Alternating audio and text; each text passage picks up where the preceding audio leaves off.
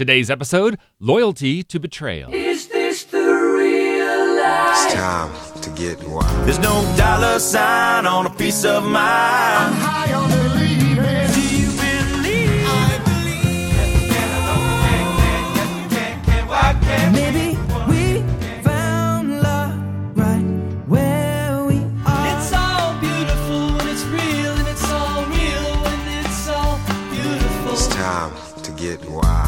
Yes, yes, it is. I'm Jeff Stein. Welcome to the Daily Belief Game. It's called a belief game because life is supposed to be fun, A, first of all. And second of all, it's this game that is operated by what you believe. Because what you believe, you receive. What you think about, you bring about. All those different cliches and slogans you've heard, eh, they're true. Whatever you pray for, believe you have received it and it shall be yours. If you believe you can or you believe you can't, you're right. And the story you tell are your beliefs because a belief is just a thought you've thought a lot. Either you acquired it by default from society or your parents or tradition, or you chose it all by yourself. Either way, once you reinforce it and keep adding to it, then it becomes your belief. And when it's your belief, it will dictate your circumstance. This really is a consciousness based universe. Why not operate on the conception level of existence rather than reacting to the physical circumstances which always follow the conception, the beliefs, the perceptions, the judgments, the choices? That's the daily belief game. And it's daily because momentum is a big deal. The more you program your brain, the easier this gets. And the easier it gets, the easier it gets.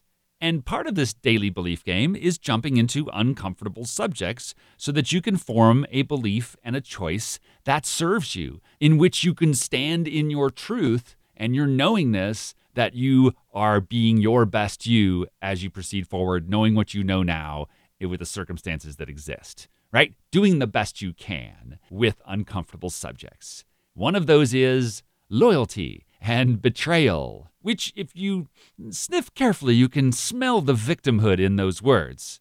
Betrayal, obviously. So I looked at the word uh, betray, it's verb. Expose one's country, group, or a person to danger by treacherously giving information to an enemy. That's betray. And yeah, you can smell the victimhood on that.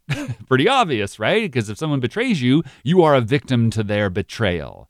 Ah, but wait. This is where the mastery comes in because someone can betray you, sure, but it is you who decide whether to feel betrayed. right?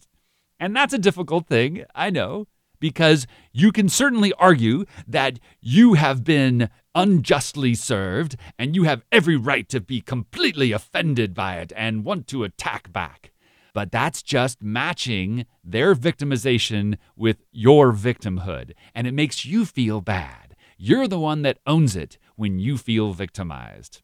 And if you just victimize each other, an eye for an eye makes the whole world blind. Or before you go on a path of revenge, you must first dig two graves, right?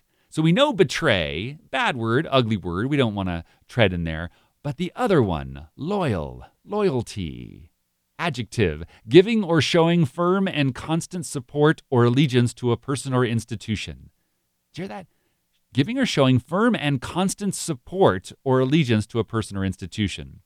Now, the part of the victimhood in that is that it doesn't include anything about whether or not that firm or constant support is also conditioned upon whether it feels like love or fear, inspiration or desperation, kindness or rightness, because it usually ends up being about rightness. And rightness is also a victim word. Loyalty, in a sense, means you have to pledge your allegiance to me no matter what. Not whether or not it feels good or feels bad, not whether it is good for us or good for the circumstance, but that you have made a commitment to have allegiance above all, right? How is that ever going to work if you will always do something that somebody else wants you to do, or some other condition, or an organization, or a tradition, or a religion, or an institution? You know, again, all these different things that we make ourselves loyal to. Why would we be loyal to something at the exception of our truth, our knowingness, our decency, our humanity? And you say, well, no, well, if you're loyal to something that is based on humanity, then you're good to go. Oh, well, yeah, well, then you're not really loyal to that.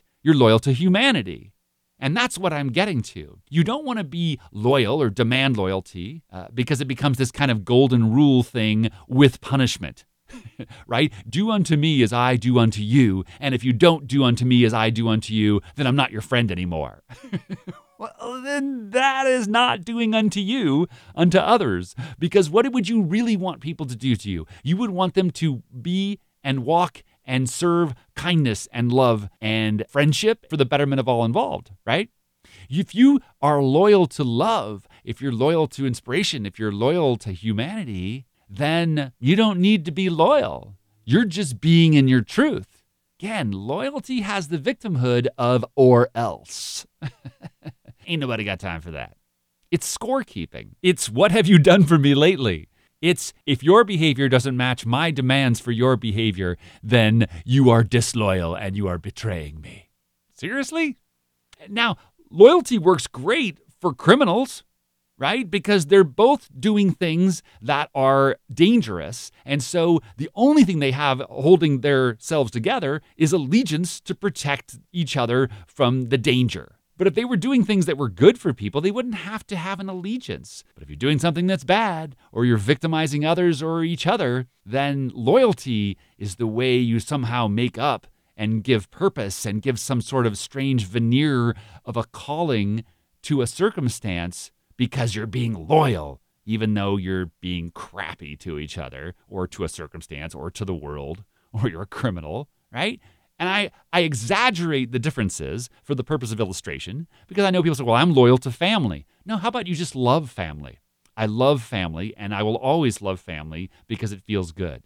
Oh, that's better. Because loyal would mean I will serve my family even when it doesn't serve me and or the others and or other families. I'm still going to be loyal.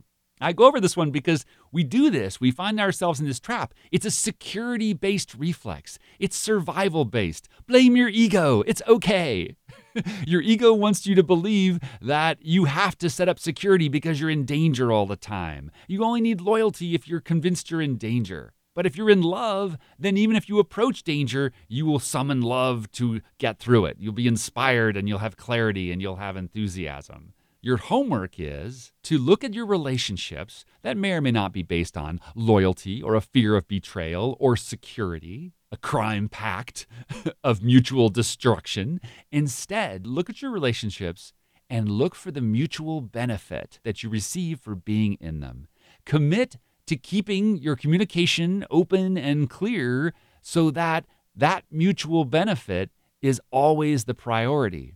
Meaning that everyone in whatever transaction or relationship you're doing are willing participants with an understanding and gratitude for the benefits they'll receive from the relationship. Everyone's going in because they want to be there, and everyone's getting what they want out of it, and so it feels as though it is mutually beneficial. And let go of the parts of your relationships that are based on loyalty or betrayal because you recognize that it's an insecurity. And the best way to execute this mutual benefit over loyalty and betrayal is done by taking care of your side of the street. Just your side of the street. Meaning, you bring love, you bring clarity, you bring good intentions, and you monitor whether or not you're doing so. You be responsible for the intentions and the authenticity and the truth of your knowing that you bring to every relationship and every situation. Take care of your side of the street. And then don't focus or scorekeep or judge how they're doing their side of the street. You can neutrally observe it and say, wow, they seem to be more preoccupied with a fear that I'll take advantage of them than they are noticing the mutual benefit that we have in this relationship.